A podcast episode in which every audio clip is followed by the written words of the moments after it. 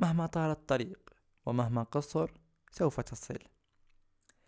السلام عليكم ورحمة الله تعالى وبركاته. أهلا أنا عمر وهذه حلقة جديدة من بودكاست منتصف الليل. أتمنى عند استماعكم أو مشاهدتكم لهذه الحلقة أن تكونون بأفضل حال. هناك سعي وهناك نتيجة. هناك فعل وهناك أثر. أتاني إلهام هذه الحلقة في يوم من الأيام عندما حضرت إحدى محاضراتي فقال بها مقدمها بأن الحياة كرحلة كرحلة طيران هنالك في منتصف السماء مطبات هوائية وهناك أحوال جوية التي تكون تارة جيدة وتارة سيئة. وهنا أتى إلهام هذه الحلقة التي هي بعنوان طريق. الحياة تارة تأتينا بأمور جميلة وتارة بأمور سيئة. لا نستطيع أن نتحكم بها أبدا. بمعنى أنها خارج إراداتنا وسلطتنا التي نستطيع التحكم بها. لماذا؟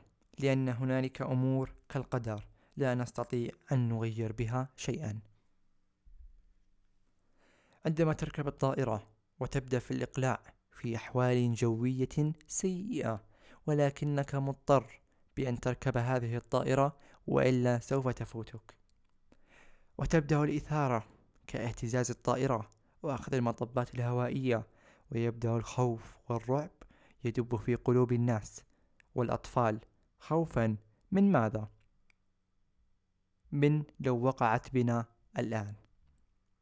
في هذه اللحظة لا يوجد أي أمر تستطيع أن تفعله لكي تجعل الطائرة تهدى أو لا يوجد أي أمر تستطيع أن تفعله لكي ترى ماذا تستطيع أن تفعل للركاب الآخرين.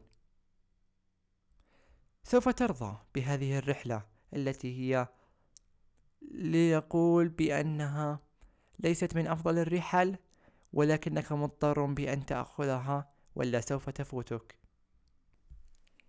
لنجعل الأمر شيقا قليلا وواقعيا لنفترض بأن عندك في اليوم التالي مقابلة عمل في ذلك المكان الكبير وذلك المكان الذي هي فرصة الحياة والتي لن تتكرر مرة أخرى.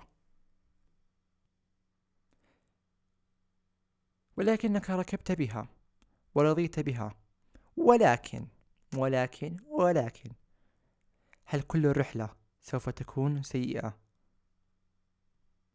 لا بل هناك الصاخب والهادئ كالبارد والدافي كالنار والماء.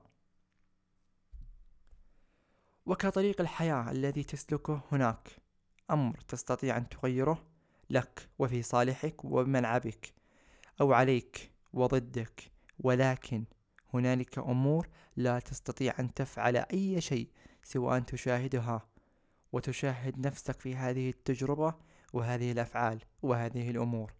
لا تستطيع أن تفعل أي شيء لكي تغير من وجهة الرحلة أو لكي تجعل الرحلة هادئة قليلا. لا تقل لا تقل بأني لا أريد أن أسلك طريقا صعب ولا تقل بأني أريد أن أسلك طريقا سهلا. بل قل بأني سوف أعيش سوف أكون سعيدا ومستعدا للاستماع أو للاستمتاع بهذا الطريق وهذه الرحلة حتى وإن طالت. أنا أكبر مثال. توجد في قناتي أيام أستمتع وأفرح بانتشارها بين الناس. وأيام لنقول حزينا ولكنني سوف أكون محبطا قليلا.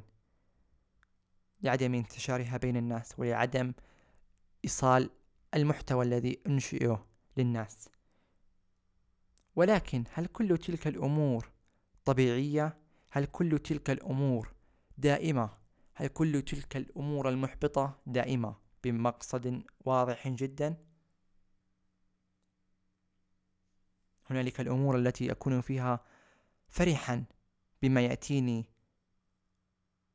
وهنالك أمور أكون لن أقول حزينا ولكن محبطا على عدم الانتباه للمحتوى الذي أنشئه.